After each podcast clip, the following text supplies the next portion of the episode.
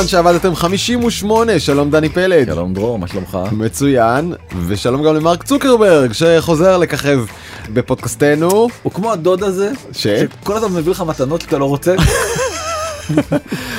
פשוט מעיין בלתי.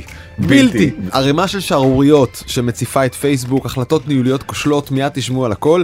נדבר על טרנד איך- מדהים. מדהים. מדהים באמת, אה. כאילו מי שרוצה להבין איך פורצים את החיים האלה באמת מאז המטריקס אני חושב לא היה כזה לייפהק משמעותי כמו הסיפור הבא שנספר אנשים פשוט עובדים בשתי משרות מלאות ואף אחד לא יודע מזה. ואף אחד לא יודע מזה. וואו. ואילון מאסק שוב נתפס בבדיחה רעה ובלתי מצחיקה. מאוד מאוד. מאוד, ושאלה שלכם מהבית, מאוד במקום. כלומר, זו שאלה שעברה לנו בראש גם ככה כבר הרבה פעמים, טוב שהצפתם אותה ומיד uh, תראו על מה מדובר, אבל בואו נתחיל.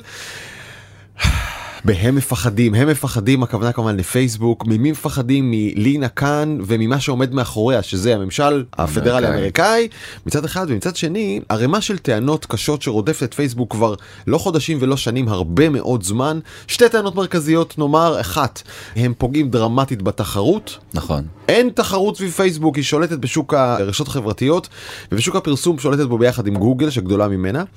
טענה מרכזית אחת, טענה מרכזית שנייה שאותה השמיע ג'ו ביידן, נשיא ארה"ב, באופן הכי פשוט וקל, they're killing people, רוצה לומר, פייסבוק עיקר להפצת תכנים קונספירטיביים ושקריים שהם מסוכנים וקטלניים. כשמדובר למשל בחיסונים, אבל בכלל הם שקרנים גדולים פייסבוק, או מאפשרים לשקר בעזרתם, מהדהדים, מגלגלים שקרים וקונספירציות. שוב, בהקשר של הקורונה אנשים לא מתחסנים ומתים, אז יש לפייסבוק תשובה. נכון. סוף סוף. פתאום שבוע שעבר out of nowhere נחת על שולחנם של כל אה, עורכי המגזינים והעיתונים הגדולים בעולם דוח השקיפות. של פייסבוק שבא מטעם ומס- פייסבוק. מטעם פייסבוק שבא ומספר מה בעצם היו הפוסטים המצליחים ביותר בשנה האחרונה והפלא ופלא מה? אין בהם קורונה די. אין כלום על כל הקורונה. מה שאמרנו, לכאורה לפי הדוח, לא נכון. נכון. רגע, רק אני רוצה לומר, הדוח הזה, כתוב עליו פייסבוק Transparency Center, מרכז השקיפות של פייסבוק, הוציא כן. את הדוח הזה, וכותרתו widely viewed content report what people see on Facebook. הנה מה שאנשים רואים ברבעון השני של נכון. 21. אוקיי. אומר גיא רוזן שהוא אחד משלנו בעצם היה המנכ"ל והפאונדר של אונאבו ישראלי. ישראלי והוא בעצם VP אינטגריטי איזה טייטל גם יש לו VP אינטגריטי. כן, בפייסבוק והוא אומר אנחנו בי פאר אבל כאילו ב- בכלל אנחנו לא רואים אף אחד עם מטר אנחנו הפלטפורמה הכי שקופה בעולם באינטרנט. כן כן. אנחנו נאתגר את הטענה הזאת ובכל מקרה אתה יכול לראות הטענה המרכזית שלהם זה אומרת שאין כזה דבר פוסט הכי פופולרי. זאת אומרת גם הפוסט הכי הכי הכי הכי פופולרי ההצלחה שלו מתוך סך הפוסטים הנצפים זה 0.1 אחוז מעניין מאוד. מאוד. כלומר, כל כך הרבה אנשים נמצאים כאן וכל כך הרבה תוכן, ששום פוסט לא מספיק גדול כדי באמת להשפיע. נכון. גם את הפוסט הכי גדול ראה אותו פרומיל מתוך כלל משתמשי פייסבוק, שהם רק נזכיר, מגרדים את השלושה מיליארד איש. נכון חד משמעית אוקיי. הטענה השנייה זה שבעצם רוב הפוסטים המצליחים זה פוסטים שחברים שלך ואנשים שאתה עוקב אחריהם יצרו רגע, להחזיק את הכיסא? כי אני לא בטוח עד כמה אני אמור להיות מופתע מהדבר הזה. כן ובמקום השני זה כאילו 57 אחוז ו-19 אחוזים זה בעצם אה, פוסטים בקבוצות שאתה משתמש בהם לא מה שלא חשבתי. ועוד נתון מדהים שבעצם מנסה לסגור את הגולל על זה שהם נותנים אה, פתח לכל מיני פאבלישרים הזויים לפרסם לינקים לא נכונים בעצם תכנים קונספירטיביים כן. ושקריים, פייק כמעט news. 87 אחוזים מהתכנים הם בלי לינקים. מה, זה- טכנית? ברמה הטכנית כן. אין לינק. כן ואז אתה לא יכול לצאת מהפלטפורמה לאיזה שקר כלשהו אלא הכל קורה בתוך הפלטפורמה. זה רגע, מה שמנסים רגע, להגיד. רגע, רגע, אתה יודע מה זה מזכיר לי? נו. נכון, כל אחד יודע שכשאתה רוצה לפרסם פוסט בפייסבוק, אם תשים לינק בפוסט, לא יקדמו אותו. אז מורידים את זה לתגובה הראשונה. נכון. לינק בתגובה הראשונה. נכון. הגרף הזה מוכיח תמיד. כן. לשים לינק בתגובה הראשונה, לא בתוך כן, הפוסט. אם אתם רוצים להיות ויראליים אל תשימו אה, לינק בתוך הפוסט אבל דני, אני עוד- כבר. הראת שלושה גרפים, ואני עוד לא רואה מענה לשתי הטעיות אה, אבל- המרכזיות. אבל שים לב הנה עכשיו אני סוגר לך את הפינה. תחרות ושקרים. אז עכשיו אני סוגר לך את הפינה תראה כן. מה בעצם הלינקים החיצוניים הכי מצליחים במקום הראשון יוטיוב במקום השני אמזון במקום השלישי יוניצף. יוניצף, הארגון למען הילדים של האו"ם. שזה בעצם כזה מין אה, כמו Start אבל רק כן. למטרות טובות וכן הלאה וכן הלאה. וטוויטר ישראל זאת החמישייה הפותחת. הם כאלה טובים באמת הם טובי לב. זה ממש אה, רגע שים לב מה אנחנו חבורה של דובוני אכפת לי אה, פייסבוק. כאן אגב אני רואה כבר טענה שמסתתר בתוך הגרף הזה אומרת פייסבוק שימו לב מה האתרים שהכי הרבה נצפים אצלנו יוטיוב שזה של המתחרה גוגל מתחתיו אמזון שהיא גם מתחרה מתוך ה big 4 או big 5 מקום חמישי טוויטר הרשת החברתית המרכזית שמתחרה בנו מקום שביעי טיק טוק הרשת החברתית שאתם טוענים- אומרים שעקפה אותנו וגם אחרות. אומרת פייסבוק בגרף הזה יש לנו מלא תחרות מלא תחרות כל הזמן אנשים יוצאים איתנו החוצה לרשתות מתחרות ויותר מזה אם אתה רוצה לטעון שאנחנו שקרנים הנה זה פה. השקרים זה אצלם. בדיוק. יוטיוב זה השקרן, עזוב אותי. יופי. זה עכשיו סתם ברמת האנקדוטה אבל מאוד מאוד משעשעת הם גם פרסמו מה הם בכל זאת הפוסטים הכי הכי נצפים ברבעון האחרון בפייסבוק. אוקיי. מוכן עם drum roll? אוקיי במקום הראשון איזה זה? נזיר הודי או משהו שכזה טיבטי אולי סליחה אם אני פוגע בו. גאור גופל דס, הנזיר שמכר את הפוסט. בדיוק, כן. שמכר את הפוסט וקיבל 80 מיליון צפיות, אז הוא בעצם אה, מעלה איזה מין רצף, של אותיות, השלוש מילים הראשונות שקופצות לך לעין, זאת המציאות שלך. משחק תפזורת כזה מהסוף כן. של העיתון. מה קופץ לך? לא, כלום, פשוט לא קופץ לי כלום. אה, Don't take the vaccine. קופץ אתה רואה את זה? והשקרניקי הזה, לא סתם, קופץ לי גרטיטיוד. אוקיי, אז אתה גם רוחני כמוהו, נכון, אז הוא אומר. השלוש מילים הראשונות שקפצו לו זה gratitude, connection ו-change. איזה יופי. היקום כאילו באמת קרן אור דרך פייסבוק, דרך הנזיר לתוך העין שלך. לתוך הזה בדיוק ו... אז הפוסט הכי פופולרי בפייסבוק הוא בעצם מין משחק תפזורת רוחניקי וחמוד ולגמרי בלתי מזיק. כן. מספר 2? מספר 2 זה אנחנו לא זקנים בפייסבוק ואם עברתם את גיל 30 אז בואו תעלו תמונה שלכם ותגידו אנחנו לא זקנים ואז מתחיל איזה מין שרשור אינסופי של אנשים מסכנים שרוצים חיבוק מהקהילה הווירטואלית ובעצם הם מעלים תמונות של עצמם. ראית אגב שבשבועות האחרונים יש נתונים שממש מוכיחים שפייסבוק זה של הזקנים. ברור שזה בגלל זקנים אבל מה שמדהים זה שכאילו אם אתה עברת את גיל 30 אתה זקן. פספסת פה את הפואנטה. כן, אתה גם חשבת 61 ככה פעם, זה פשוט היה מזמן. כשהייתי בן 18 נגיד, בדיוק. במקום השלישי עם זה? 61.2 הזה פוסט חסום שזה גם מאוד מאוד מוזר. מה זה כאילו- פוסט חסום? אוקיי מסתבר שבעצם הפוסט בא ואמר בואו תגלו אם הוא חסום איך הוא הכי פופולרי? איך הוא בואו במקום שלישי? תגלו מה השם של החתולה שלכם בואו תגלו מה השם האמצעי שלכם בואו תגלו רגע רגע רגע עצור עצור עצור. הפוסט השלישי הכי פופולרי בפייסבוק שזכה ל-60 ומשהו מיליון צפיות הוא כן. פוסט שמעודד אותך לספר פרטים על החיים שלך כמו שם החתולה, שם אמצעי שם אמצעי של עיר- אולי. עיר נעורים אוי זה מזכיר לי משהו שם בית ספר היסודי שם המורה שלך מכיתה א' כאלה. לאן זה הולך השאלות האלה החידון החמוד הזה ובלתי מזיק לכאורה דווקא עיתונאי מוושינגטון פוסט עלה על זה זה basically share what their password recovery secret answer box. זה השאלות. רגע רגע צריך להסביר את זה הפוסט השלישי הכי פופולרי בפייסבוק הייתה בעצם מלכודת שאלון לאנשים שמופיעות בו השאלות שאתם הכנסתם את התשובה ב recovery בשחזור סיסמה נכון בשחזור סיסמה מה שם הנעורים של אמא שלך אז הנה קח את הסיסמה שלך אז מישהו אשכרה חיבר שאלון עם כל השאלות האלה אתם מכניסים את התשובה מה שם המורה מכיתה א' והוא אחר כך הולך ושולף עם זה את הסיסמה שלכם אז הדבר הזה היה בפייסבוק ונחסם לא הפוסט? לפני שהוא היה 60 מיליון צפיות. כן זה הפוסט השלישי הכי פופולרי בפייסבוק אתה קולט? טוב שנחסם כן. מוטב מאוחר. יפה ופתאום ביום שישי האחרון ניו יורק טיימס מטיל באמת פצצה גרעינית ואומר תקשיבו אתם עכשיו מפרסמים דוח של אה, בלונים וחדי קרן שהכל אה, יחסית סבבה. כן מתעפפים להם באוויר אבל מה קרה רבעון קודם למה אתם לא מפרסמים את הדוח הקודם שכבר הכנתם אותו ותכננתם אה, ולא פרסמתם ובעצם הסיפור זה של הניו יורק טיימס הגיעו מיילים שמראים שהיה דוח קודם אנחנו לא ידענו לפני רגע שהיה דוח קודם היה נכון. דוח קודם שנזרק לבוידם. נכון והסיפור הכי גדול בו מה הלינק הכי נצפה בו בדוח המוסתר. בדוח המוסתר שרופא נפטר שבועיים אחרי שהוא קיבל אה, חיסון קורונה. כן בפער עצום הדוח הזה הגיע לידיו הנאמנות של אלכס שולץ שהוא כן. גם ה- VP analytics וגם ה-CMO סמנכ"ל השיווק של פייסבוק והוא אמר תקשיבו. אין, No מצב, way. אין מצב בעולם. אני לא חותם על זה. אני לא לא זה לגנוז לגנוז לגנוז. חברים לגנוז. רגע עוד פעם נגיד הדוח המקביל דוח השקיפות שעכשיו דיברנו עליו פייסבוק הכין אותו גם ברבעון הקודם ברבעון אחד של 2021 כן. והפוסט הכי נצפה לא היה משהו חמוד על מילים כמו שלפני רגע הראינו אלא ידיעה שמעודדת אי התחסנות אה, קיצונית כי- קיצונית כי דרך אגב גם לא נכונה בעובדות כי בעצם הוא נפטר מאיזה משהו של אה, אבי העורקים אני לא בדיוק מפרצת אה, אני כן. מניח אז ידיעה שקרית שמעודדת אי התחסנות ואת הדוח הזה משום מה פייסבוק החליטה שזה לא רעיון טוב לחשוף. כן ובכלל נחזור חזרה לגיא רוזן הבחור הזה שדוגל בשקיפות אה, VP integrity היה תחתיו בעצם צוות סטארט-אפ שבעצם פייסבוק קנתה מזמן שנקרא CrowdTangle ו CrowdTangle הייתה פלטפורמה של דאטה שנתנה access לכל מיני עיתונאים לבוא ולעשות חיתוכים uh, כאוות נפשם. כלומר אתה יכולת כעיתונאי לעשות שם חיפוש ולמצוא את הפוסטים הכי פופולריים בפייסבוק גם בלי שפייסבוק סיפרה לך גם בלי דוח מפייסבוק זה היה מבחוץ נכון. זה כאילו היה שטיק. אבל אז מה הם הבינו בעצם בפייסבוק שזה backdoor לתוך הקרביים של פייסבוק ואז בעצם עיתונאים יכולים לעלות על כל מיני דברים שפייסבוק רוצה להסתיר. אז הם כל כך שקופים שהם בעצם החליטו לסגור את הצוות הזה ואין יותר את הדבר הזה. פיזרו ש- אותו ש- פשוט. כן, אחד האנשים שהכי התקומם מהסיפור הזה זה בריין בולנד שהיה סמנכ"ל בפייסבוק. והוא אמר אה, ככה אתם לא יכולים באמת לסמוך על דוח שנכתב על ידי חברה ונועד להילחם בנרטיב העיתונאי ולא להביא שקיפות משמעותית זה התפקיד של רגולטור ופקידי ממשלה להביא לנו את השקיפות הזו. אומר איש שהיה בכיר בפייסבוק אגב כמות האנשים שיצאו מפייסבוק והסתובבו עליה היא מטורפת כל פעם אתה מגלה עוד מישהו. נכון זה בדיוק מה שאמרנו בפודקאסט הקודם אם אתה זוכר.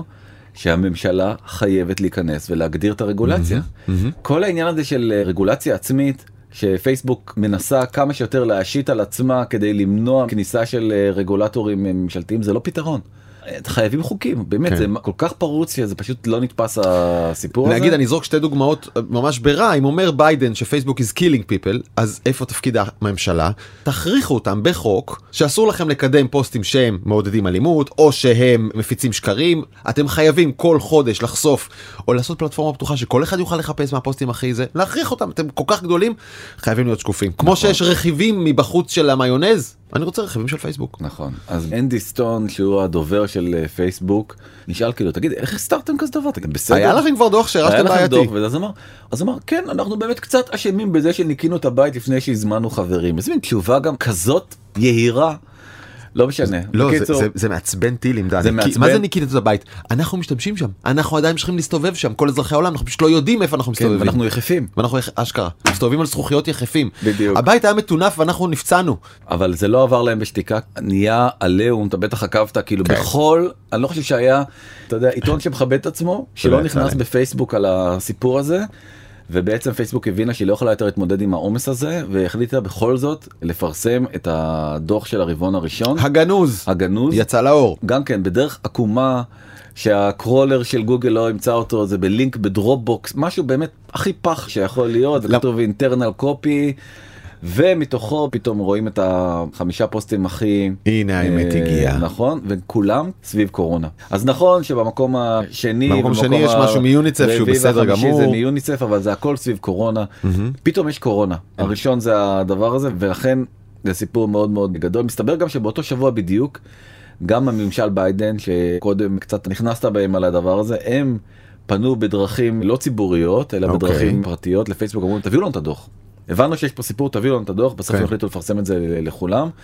אבל הטענה אה, אז הזאת רגע רגע זה שפייסבוק החליטה לפרסם את הדוח זה לא פתאום מנדיבות ליבה אלא כי כבר לא. קיבלה טלפונים מהממשל. ברור תקשיב אנשים לא מבינים את זה עבודה של עיתונאים זה עבודת קודש. אם הניו יורק טיימס לא היו מספרים את הסיפור הזה אף אחד לא היה יודע מזה כן. זה לא היה יוצא לעולם זה מדהים כמה גדול וחשוב הסיפור הזה הוא חייב לקבל פוליצר. או שירה פרנקל על הספר שלה. יש לה שם איזה 100 מקורות מתוך פייסבוק שמדברים איתה ומספרים לה מה קורה באמת. כמות העובדים של פייסבוק שמלשינים היא מטורפת. כנראה הם שיודעים למה הם עושים את זה. כן. ופתאום מסתבר שהטענה הזאת שהייתה עליה המון המון ביקורת ציבורית. שאתה זוכר גם אנחנו דיברנו על זה ואמרתי לך שזה ממש לא נראה כאילו שלף את זה מהשרוול אלא הוא עצר נכון. חשב, חשב. ואמר הם פשוט הורגים אנשים כנראה שזה היה מאוד מאוד מבוסס כי פייסבוק באמת כנראה הורגת אנשים ואתה יודע באמת אני אתה מרק צוקרברג אתה צריך ללכת לישון בלילה בסוף אתה יש לך כן. משפחה. אתה יודע שהפלטפורמה שלך לא מטפלת בצורה ראויה בכל העניין הזה של אה, דיסאינפורמציה. זה הרגשה מאוד מאוד מאוד מאוד קשה. יש מעט מנגנונים דני מתוחכמים בעולם כמו הרציונליזציה עצמית של אנשים לעצמם הסיפורים שהם מספרים לעצמם למה הם חיים בסדר ולמה הם צריכים לישון בסדר. רק נזכיר שזה אותו מרק צוקרברג שלפני כמה שנים אמר אין לי בעיה עם הכחשת שואה אני לא הולך לעצור הכחשת שואה על הפלטפורמה. ואז הוא הבין שזה יותר מדי ועצר הכחשת שואה. עכשיו מותר להפיץ אינפורמציה של מתקדי חיסונים ואתה שומע את האנשים האלה נכון שאשכרה על ערש דווי אומרים איזה אידיוט הייתי שלא התחסנתי לכו תתחסנו. כן. אוקיי תמשיך. אז אה, נחזור חזרה לאלינה כאן. הוגשה כבר תביעה נגד פייסבוק דיברנו עליה באריכות ובעצם השופט גלגל את הממשלה האמריקאית מכל המדרגות ואמר כן. להם תקשיבו בוא התביעה שלכם לא מחזיקה שום דבר.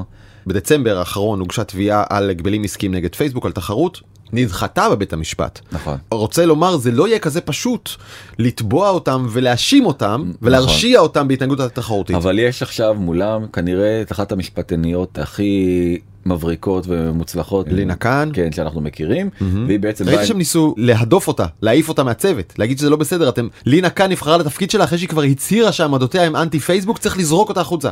ברור שהם ינסו לעשות את זה זה מאוד מאוד מפחיד מה שקורה כאן, בגלל זה היא מבחינתם. נבחרה, חמודים, כן. בגלל זה היא נבחרה. היא משנה אסטרטגיה והיא הולכת לאסטרטגיה שקוראים לה ביי אור ברי ואני מביא פה בעצם את מי שמובילה את התביעה אני אתן לך שנייה לקרוא את הציטוט הולי שלה. ודובה.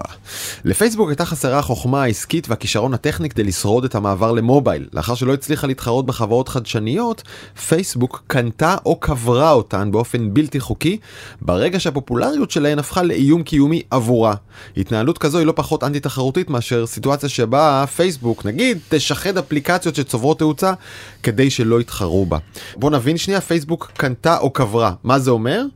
או שהיא קנתה אפליקציות או שהיא איימה, אנחנו לא ניתן לכם לפעול, אנחנו נהרוג אתכם בדרכים עסקיות, כן. נתחרה בכם עד המוות. תבעה אותם יש לנו חברת פורטפוליו שפייסבוק תבעה אותה כי היא בעצם מנסה לתת דאטה שקוף למפרסמים פייסבוק אומרת לא או שאנחנו ניתן את הדאטה או שלא יהיה דאטה. אף אחד אחר לא יסתכל על הדאטה שלנו. כן. עכשיו החברה שווה טריליון דולר שום סטארט-אפ לא יכול להתחרות בה. כן. זה בדיוק העניין וזה מוביל אותי באמת בקו ישר לחוקים שבאמת חוקקו באותו שבוע ממש בסין והוא גם כן עוד כוכב. לאט לאט אני באמת יותר ויותר מעריך ומבין כאילו את החשיבה. האמת שגם אני.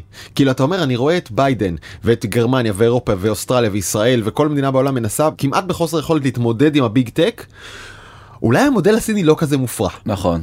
אז בעצם סין מעבירה חוקים שהם כמו GDPR בגדול. הגנה על פרטיות. נכון, הגנה על פרטיות. ובעצם מנסה לגדר את העניין הזה שאם משתמש סיני באחת מהאפליקציות הגדולות לא מעוניין שהדאטה שלו יהיה פרסונלי אז לא יהיה. אתה מבין? זאת אומרת אתה תוכל להיכנס לכל הפיץ' הזה של הדאטה המותאם והפייסבוק והפיד הזה וזה לא רוצה אני רוצה את הפיד הסטנדרטי כאילו אני יום אחד בפייסבוק אני סתם מישהו. זה מה שאני רוצה. מה שהכי מצליח זה מה שאני רוצה. אז החברות היו חייבות לספק את כן. זה? המקום שזה בו קצת מתנגש לי במוח זה כשאני זוכר שהסיני עצמו, כלומר הממשלה הסינית יושבת בקצה השני של החברות האלה ואוספת את המידע, רואה את חלקו, עושה עם זה מה שהיא רוצה, מצלמת כל פינת רחוב.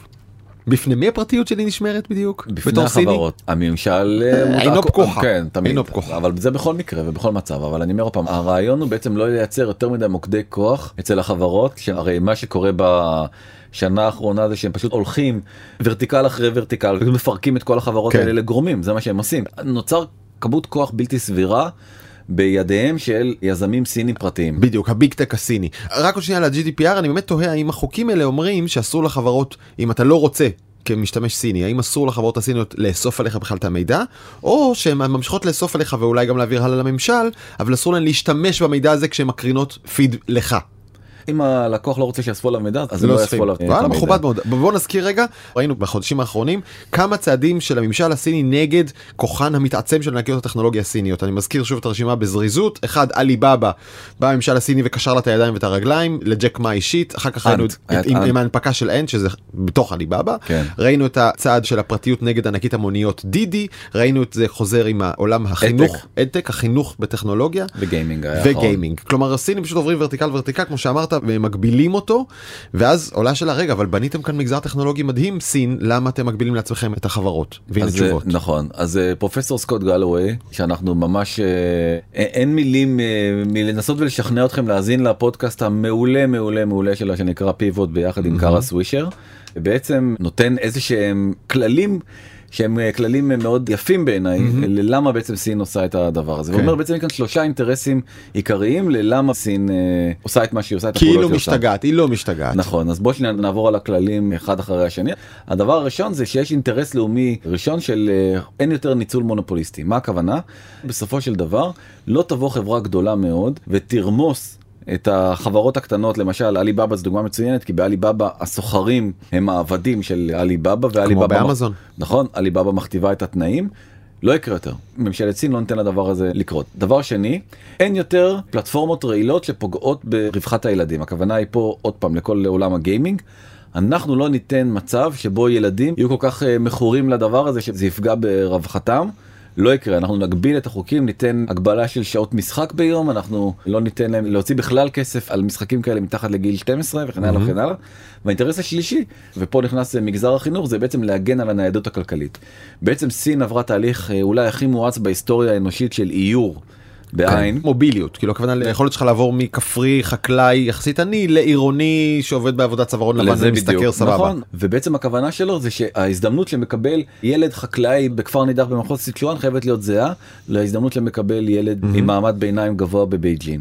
ואני חושב שהדבר המעניין זה שא' מפוגג לחלוטין את הטענה שסין השתגעה היא לא השתגעה זה מאוד רציונלי אגב הטענה שסין השתגעה זה מה שמוביל עכשיו אני חושב את הבורסה במידה מסוימת כי המחירים של המניות כמו עליבאבא וכולי נשחקו לרמה כזאת שנכון המשקיעים אומרים לא יודע סינים משוגעים אין לי מושג מה הם החליטו עוד אי ודאות. פחד פחד נמוך לא הם לא משוגעים מה שאומר אגב הזדמנות קנייה ושתיים אני בתור ישראלי מסתכל ואומר אני חותם על כל העקרונות האלה. זה דמוקרטי זה קפיטליסטי זה שוויוני אני בעד כל זה וזה הסיני כרגע מוביל בעולם. נכון אז פרופסור גלווי זה מין שני צירים כאלה שאחד אה, מדבר על תכנון המדינה והציר השני בעצם העצמאות הכלכלית כי כאילו זה מין שני צירים מנוגדים. ובעצם הטענה שלו כקפיטליסט מובהק זה בעצם חייבים להתקדם בשני הצירים האלה במקביל.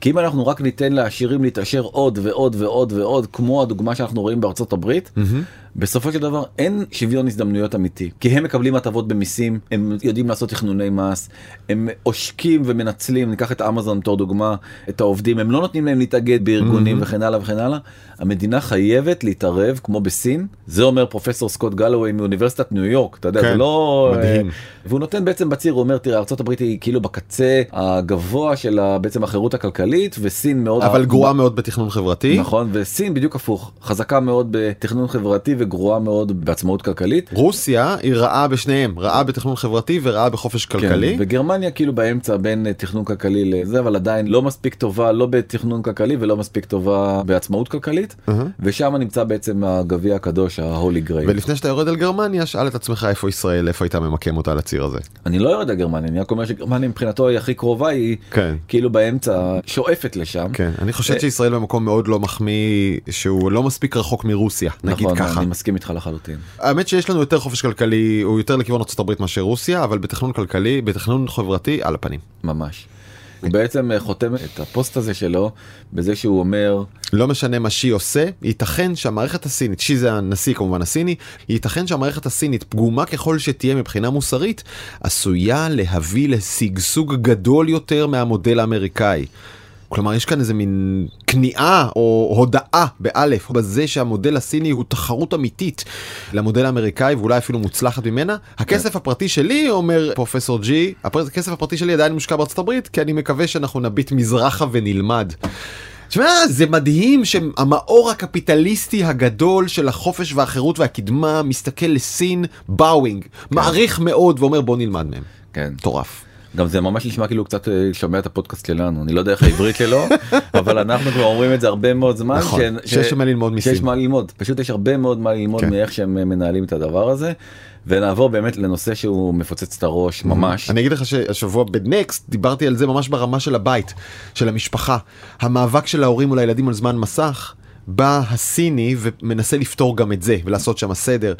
אוקיי, יאללה בוא נמשיך הלאה. בוא נדבר על כתבה שפורסמה גם כן ביום שישי בוול סטריט ג'ורנל ובעצם מדברת על קבוצה של אנשים שפשוט פיצחו משהו שאף אחד לפניהם לא הבין אותו אבל בעצם המעבר הזה לעבודה מהבית והאפשרות שלנו לא להגיע למשרד לפעמים אפילו בכלל רוב העבודות בארצות הברית עדיין לא מגיעים למשרד בכלל מאפשרת לנו לעבוד בשתי עבודות מלאות במקביל And nobody knows. ואף אחד לא יודע. אף אחד לא יודע. וול סטריט ג'ורנל ביקש את התלושי שכר של המרואיינים בכתבה ובעצם הרמות שכר שאנשים מרוויחים בקומבינציה הזאת בין 54 ל-162 אלף שקל בחודש. שזה מתרגם לעד 600 אלף דולר בשנה. כן. וואו, יפה לא? יפה. אוקיי. איך רגע, הם עושים עכשיו את זה? לאנשים מתפוצץ המוח כי הם אומרים מה זאת אומרת אתה עובד בשתי עבודות שתי משרות מלאות משרה מלאה זה 8 שעות כפול 2 אז מה אתה עובד 16 שעות ביום? אז זהו שמסתבר שלא צריך לעבוד 16 שעות ביום. גם לא צריך לעבוד 10 שעות ביום, צריך בסך הכל להוריד את הראש, לחייך יפה, לעשות את המשימות ההכרחיות וזהו, זה המודל. יש אתר, מי שרוצה להתחיל לנסות את השיטה הזאת, שהקימו שני חברים שהם החלוצים של כל הדבר הזה, שבעצם הבינו שהם יכולים להיות מפוטרים ונכנסו לסטרס מאוד מאוד גדול מהדבר הזה, השם של האתר זה over-employed, ושם יש המון המון טיפים לאיך אה, לעשות את זה. שבעצם התזה אומרת ככה, האם אני צריך להיות עובד מצטיין שמקבל על כל דבר חמישה כוכבים? לא, אני לא צריך. אני רק צריך לבצע את העבודה הנדרשת כדי לא להיות מפוטר. זה קצת כמו דילברט. אתה מכיר את הקומיקס כן, הזה ברור. של זה, זה קצת זה, זה כאילו הקונספט, המשרדי, כן. כן, הקונספט של בוא נוריד את הראש, נראה עסוקים קצת כמו ג'ורג' במשרה שלו ביאנקיז, אהה. שאף אחד לא יודע בדיוק מה הוא עושה שם, בסיינפלד באמת מנסה להיזכר מה היה תיאור המשרה שלו. הוא לא, הוא לא עשה כלום, זה בדיוק היה העניין. וזה באמת מהות הסיפור. עכשיו יש פה עוד נקודה מאוד מאוד חשובה, שינויי הדור. הדור של ההורים שלנו, חלקם רובם עבדו בעבודה אחת כל החיים. מקסימום שתי עבודות. לא הייתה כזאת מוביליות בעבודה, והיום בפייסבוק, ששם משלמים את השכר הכי גבוה בסיליקון וואלי, בגלל כל הדברים שהם צריכים לעשות, ראה לינה כאן ושות', בעצם עובדים בסך הכל שנתיים. זה הזמן העבודה הממוצע בפייסבוק. באובר זה שנה וקצת. סנאפשט החברה הנהדרת זה שנה ו... ושבעה וש- חודשים. כן. תשמע זה הנתונים האלה הם מדהימים אתה אומר לך אבל בן אדם הרי כשהוא מגיע לעבודה כמה זמן עד שהוא מתחיל אשכרה להבין מה קורה סביבו ולהיות פרודוקטיבי באמת הכי זריזים חודשיים נכון. לא כשנהיית טוב לפני שהוא מספיק להיות טוב אתה כבר תהיה בעבודה הבאה. זה מדהים ולכן אם אתה כבר מבין שבעצם העניין הזה של עבודה הוא לא באמת כזה חשוב מה שחשוב זה הרווחה האישית והפרטית שלך אהה. יכול להיות שהקונספט הזה של שתי עבודות מהבית כשאתה חושב רק על עצמך ולא על המעסיק שלך ולא מנסה להיות יותר עובד מצטיין אלא רק לעשות את המינימום הנדרש עליך מתוך כוונה שיאללה במקרה הכי גרוע יפטרו אותך א' יש לך עוד עבודה משרה מלאה עוד משכורת, הכל עוד. משכורת אתה כן. לא פורש לשום דבר. יהיה לך קל מאוד למצוא עבודה אחרת. מפרסמים באתר הזה over employed את כל החוקים לאיך עושים את הדבר הזה. חוק אה, מספר אחד שהוא חוק מאוד מאוד חשוב. אף פעם לא מדברים על עבודה בשני מקומות. First rule of uh, fight club אתה יודע. בדיוק לא מדברים על זה. כן, לא אה, מדברים על Fight Club. זה מזכיר לי את גדי חבר שלי מלפני כמה שנים שהיה יוצא עם כך וכך נשים במקביל אמרתי אבל גדי איך אתה לא מתבלבל ואתה קורא לסיגל נעמי כשאתה אומר אין אין סיגל והם נעמי יש מאמי ומותק וככה לא מתבלבלים. אתה יודע שבסוף הוא יגמור בתוכנית המתחזים רק אני לא הוא לא אותו. הוא לא אמר שקוראים לו יהודה קוראים לו אוקיי, גדי. בסדר, אוקיי סבבה. אחלה גבר. ממש. כן. זה- בוא נשמור את זה בעולם בעולם של העבודה בסדר גמור. אבל באמת השאלה שאתה עכשיו הולך לענות עליה. זה השאלה של השעות נכון כי בסוף צריך לתת שם שעות ואגב אני זוכר כשהתחילה הקורונה התחילה עבודה מהבית פתאום אנשים אמרו וואלה אפשר גם להיות יעיל מהבית חוקרי התעסוקה אמרו וואו מדהים לא ציפינו ואז הזכרתי בדוח מלפני שנתיים וחצי שאמר אנשים לא באמת עובדים כזה הרבה משלמים להם שמונה שעות אבל כמה הם עובדים באמת באמת שעתיים חמישים ואחת בממוצע. אגב הנה התשובה למה אפשר גם מהבית הנה התשובה גם למה אפשר שתי משרות בו זמנית. נכון. שעתיים חמישים ואחת כפול שתיים זה בסדר. זה דבר אוקיי. ראשון ודבר שני זה עשו מחקר מאוד מאוד גדול שהשווה בין אה, שעות העבודה והתפוקה בשנת אה, 2009 ל-2019 פער של עשור. האם שעות עבודה שווה תפוקה? זה השאלה. להוציא את ארצות הברית המדינה היחידה בה עלו שעות העבודה וגם עלתה התפוקה כל המדינות האחרות עלתה התפוקה וירדו בצורה משמעותית שעות העבודה. במקום הראשון דרום קוריאה מבחינת הירידה כמובן ששם עדיין זה המקום שעובדים בו הכי הרבה שעות בעולם איפה המקום השני בעולם שעובדים בו הכי הרבה שעות בעולם? ישראל. ישראל שזה מטורף. 1900 שעות עבודה בשנה. ועדיין התפוקה עלתה למרות שהייתה ירידה בכמות שעות העבודה ויכול מאוד להיות שאם תהיה עוד ירידה בשעות העבודה התפוקה תעלה עוד יותר. כן. לתשומת לב המעסיקים שכל הזמן אומרים האם השעון נוכחות והאם אין לזה משמעות אין לזה משמעות. המשמעות היא בסופו של דבר למשימות שנעשות או לא נעשות. זה כן, בגלל זה אני אוהב הורים ספציפית אימהות אבל הורים שצריכים ב-3.40 ללכת לאסוף את הילד. איך שהאנשים האלה עובדים אה? טק טק טק טק טק טק טק טק טק ביי 3.40. ברור. הרבה יותר פרודוקטיבי מאשר למרוח עד תשע וחצי בלילה. ומצד שני קורה עכשיו טרנד מאוד מאוד מאוד חד אה, כיווני במגמה שלו למעסיקים בארצות הברית נמאס הם רוצים את כל העובדים חזרה במשרדים. אז עדיין אמריקה הרחק הרחק הרחק מאחור בהשוואה לישראל לכמות התעסוקה. עדיין המספרים מאוד מאוד נמוכים בהשוואה לישראל אבל אתה יכול לראות בגרף שבעצם יש עלייה מתמדת בכמות המעסיקים שמחזירים את העובדים אחד אחרי השני לעבודה. הגדיל ואמר שבוע שעבר מנכ"ל אה, גולדמן סאקס אמר אם העובדים מספיק טוב להם ללכת למסעדות בניו יורק הם גם יכולים לבוא למשרד. שזה גם כן כזאת אמירה של בוס נכון זה כאילו זה כאילו תסריט מתוך די אופיס אבל מצד שני אני גם שומע על הרבה חברות שדווקא דוחות את החזרה למשרדים. הם דוחות בחודש בגלל לחץ של העובדים הם לא דוחות אוקיי, לא. דוחת אה, זה, אוקיי. לא לא דוחות בחודש וגם עכשיו יש את ההתפרצות של הדלתא אז כאילו אתה יודע איזה מין הסתכלות כזאת לאן הדבר הזה הולך ומחקר גם כן שהתפרסם השבוע מחקר מדהים אבל לא פעם אומר הפרמטר שהכי משפיע על הרצון שלנו לחזור למשרד זה זה? זמן הנסיעה שלנו לעבודה. ממש אתה רואה קשר הפוך בין הרצון שלנו לחזור להיות חלק מהדבר הזה שנקרא משרד לבין כמה זמן לוקח לנו לחזור למשרד. עכשיו הרבה אנשים בבית או בשטיפת כלים או באוטו שמקשיבים לנו אומרים לעצמם no shit שרלוק אבל בוא נראה שנייה את הנתון ממש כלומר עד כמה אנשים רוצים להיות בבית התשובה היא לא בגלל הבית כי הם לא רוצים להיות באוטו. זה למה הם רוצים להיות בבית, יש כאן חידוד מאוד יפה, כשאתה ממש רואה שאנשים שהכי רוצים להיות בבית זה אלה שנוסעים לצערם שעתיים לעבודה. 84 אחוז מהם מאוד מאוד מאוד אוהבים את הקונספט של לעבוד מהבית. שזה אומר אוהבים את הקונספט שלו לנסוע. כן. בניגוד לקצת מעל 50 אחוז לכאלה שלוקח להם רבע שעה להגיע למשרד.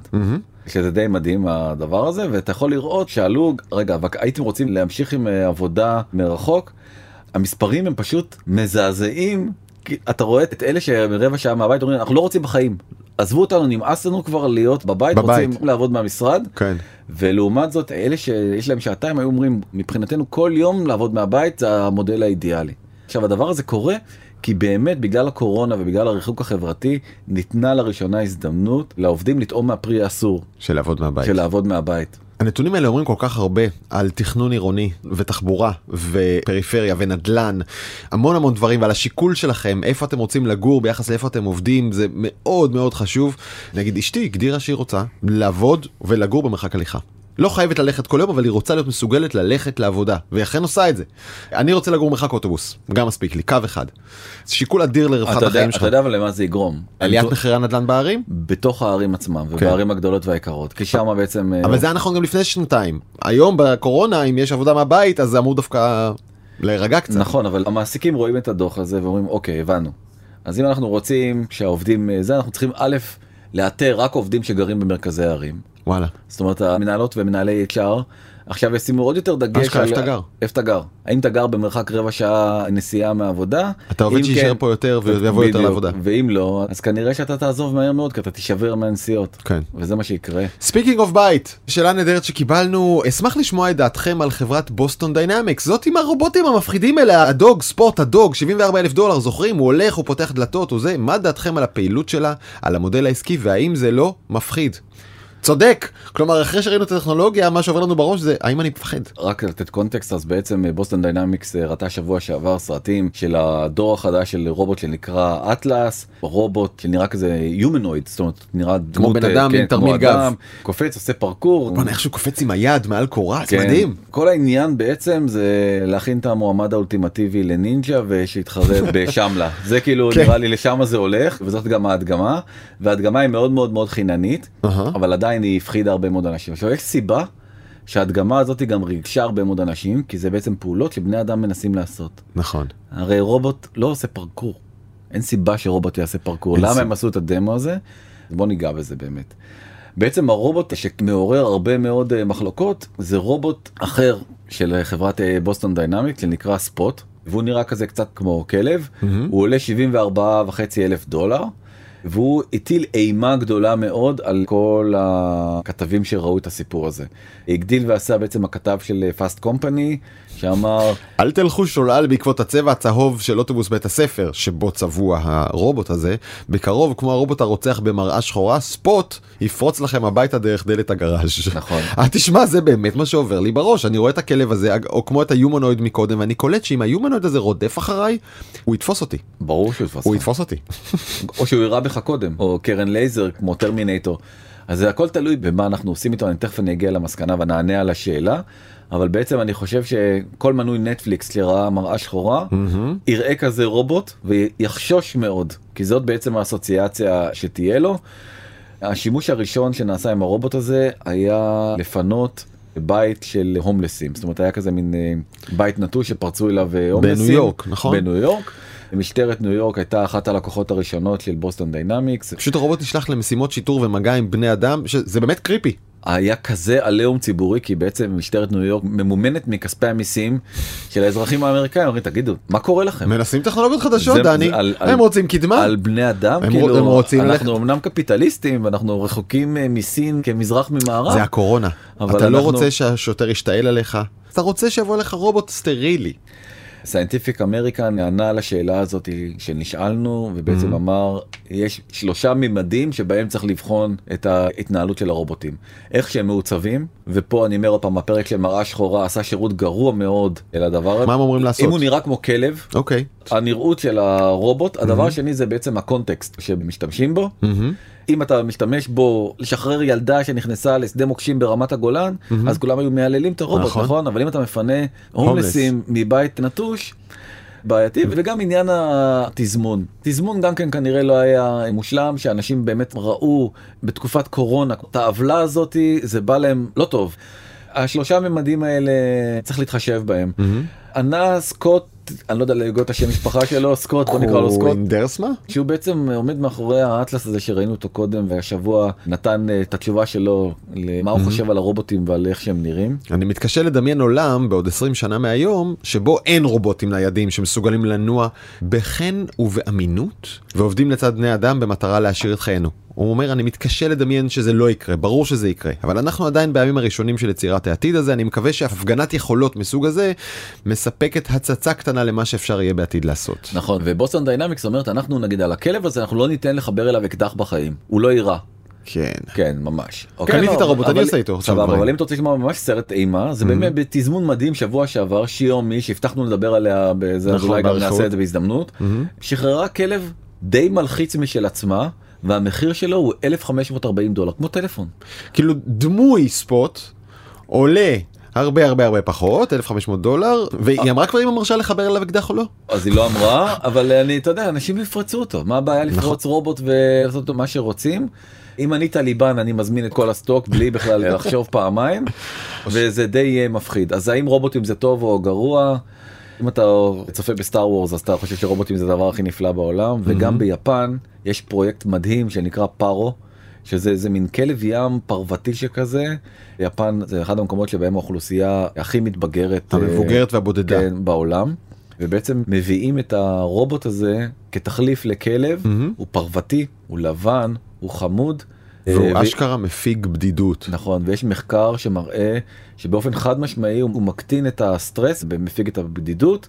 אילון מאסק כנראה גם כן בודד מאוד והוא העלה השבוע את הרובוט שהוא קרא לו Tesla Bot על הבמה. ונגיד ב- למאזינים שלנו אם אתם יכולים עכשיו לצפות בנו במאקו TV או בנקסטר אז אתם מוזמנים לראות את התצוגה הזאת עולה רובוט שנראה כמו בן אדם ומתחיל לרקוד ולהסתובב ופתאום מוחא כפיים ומתחיל ממש ריקוד ג'אז כזה וואו משהו- ממש ממש משהו- רוקד כן, משהו זה אוהב. כמעט נהיה חשוד האם זה רובוט בכלל דני הדבר אוקיי. הזה שרוקד כמו בן אדם בדיוק. יפה זה לא. אילון מאסק העלה בן אדם על הבמה ואמר זה הטסלה בוט משהו כאילו באמת הבן אדם לוקח את ההזיות ואת הפטריות שלו לקצה של הקצה של הקצה. אני מדמיין את הצוות שעבד איתו על האירוע והם כזה אמרו לו אילון אולי לא אולי לא נעלה בן אדם ונגיד שהוא רובוט. אבל, "אה, זה רעיון- funny, זה רעיון גדול, גדול, זה קורה זה מצחיק בואו חייבים לעלות עם זה. ו- גם האדם הכי חכם בעולם צריך מישהו יגיד לו עכשיו אתה אידיוט. כן והוא גם נקטל בצורה קשה על ידי גם העיתונאים וגם אחד החוקרים המובילים אה, לרובוטיקה. אני לא מתרגם את זה לעברית כי זה בוטה מדי. את התצוגה שראינו של אילון מאסק calling it horse shit sounds generous frankly. כן אז זה אמר אחד המרצים הכי בולטים לרובוטיקה באנגליה ובוא נסיים בציטוט.